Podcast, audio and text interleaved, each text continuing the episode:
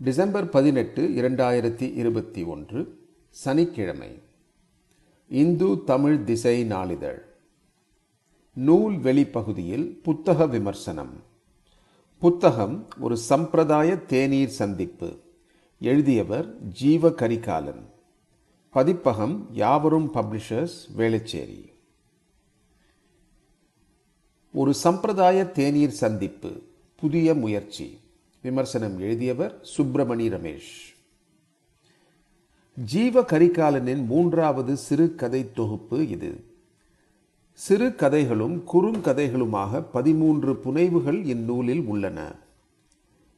வழமையான கதை சொல்லும் பாணியிலிருந்து கதைஞன் தன்னை வெளியேற்றிக் கொள்ள கடும் பிரயத்தனம் எடுத்திருப்பதை இத்தொகுப்பின் ஊடாக அவதானிக்க முடிகிறது. ஒரு கதைக்கும் அடுத்த கதைக்குமான உருவத்தை புதிதாக கட்டமைப்பதில் கூடுதல் பிரஜையுடன் ஜீவ கரிகாலன் செயல்பட்டுள்ளார். ஆனால் புனைவாசிரியரும் ஏமாற்றிவிட்டு சில பொது தன்மைகளை பிரதியின் பல கதைகள் பெற்றிருப்பதையும் குறிப்பிட வேண்டியிருக்கிறது. நூலகம் இறப்பு நட்சத்திரங்கள் தூக்க மாத்திரை புத்தகம் மழை போன்ற பருப்பொருட்கள் கதாபாத்திரங்களின் நுண்ணுணர்வுகளை சித்தரிக்க உதவியிருக்கின்றன. அதிகப்படியாக நூலகம் பல கதைகளின் பின்னிருந்து புனைவை இயக்குகிறது. தன் பதிப்பகத்தையும் அதன் மீதான சிறு விமர்சனத்தையும் கூட ஓரிடத்தில் ரசகுல்லா காளி உள்ளே இழுத்து விட்டுள்ளார் புனைவை சமகாலத்துக்கு நகர்த்தும் முயற்சி இது. யதார்த்தத்தை மாயத்துடன் இணைத்து எழுதும் தன்மை தற்போது பலரது சிறுகதைகளிலும் பொதுத்தன்மையாகி வருகிறது. இத்தகைய புனைவுகள் உருவாக்கும் வாசிப்பு கிளர்ச்சி வெகுசன எழுத்தையும் தீவிர எழுத்தையும் இணைக்கும் கண்ணியாக செயல்படுகிறது. ஒரு சம்பிரதாய தேநீர் சந்திப்பு என்ற சிறுகதையில் இத்தன்மை அழகாக தொழிற்பட்டுள்ளது.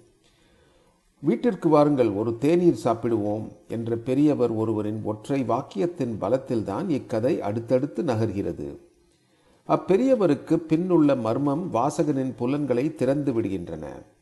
பெரியவர் விட்டு செல்லும் கைத்தடி அவரை பற்றிய சுவாரஸ்யத்தை தீவிரப்படுத்துகிறது. பள்ளி பேருந்தின் ஓட்டை வழியே விழுந்த மாணவர்கள் பிரச்சினை. ஸ்டெர்லைட் ஆலை பிரச்சனை என பொது பிரச்சனைகளை பேசும் கதைகளும் எஞ்சியிருக்கும் துயில் தாமிரத் தழும்புகள் இத்தொகுப்பில் உள்ளன. ஆனால் எந்த இடத்திலும் இப்புனைவுகளில் பிரச்சாரத்தன்மை வெளிப்பட்டு விடக்கூடாது என்பதில் புனைவாசிரியர் கவனமுடன் இருந்திருக்கிறார். மரணங்கள் அக்குடும்பங்களில் ஏற்படுத்தும் வெற்றிடங்களில் இருந்து இக்கதைகளை எழுதியிருக்கிறார். இத்தன்மைதான் இரு துயர நிகழ்வையும் காத்திரமான புனைவுகளாக மாற்றித் தந்திருக்கிறது. வளர்பிறை என்ற கதையும் துயரத்திற்கு பின் இருக்கும் பிரச்சனையை தீவிர தொனியில் பேசியிருக்கிறது. எந்த துயரமும் முடிவானது இல்லை.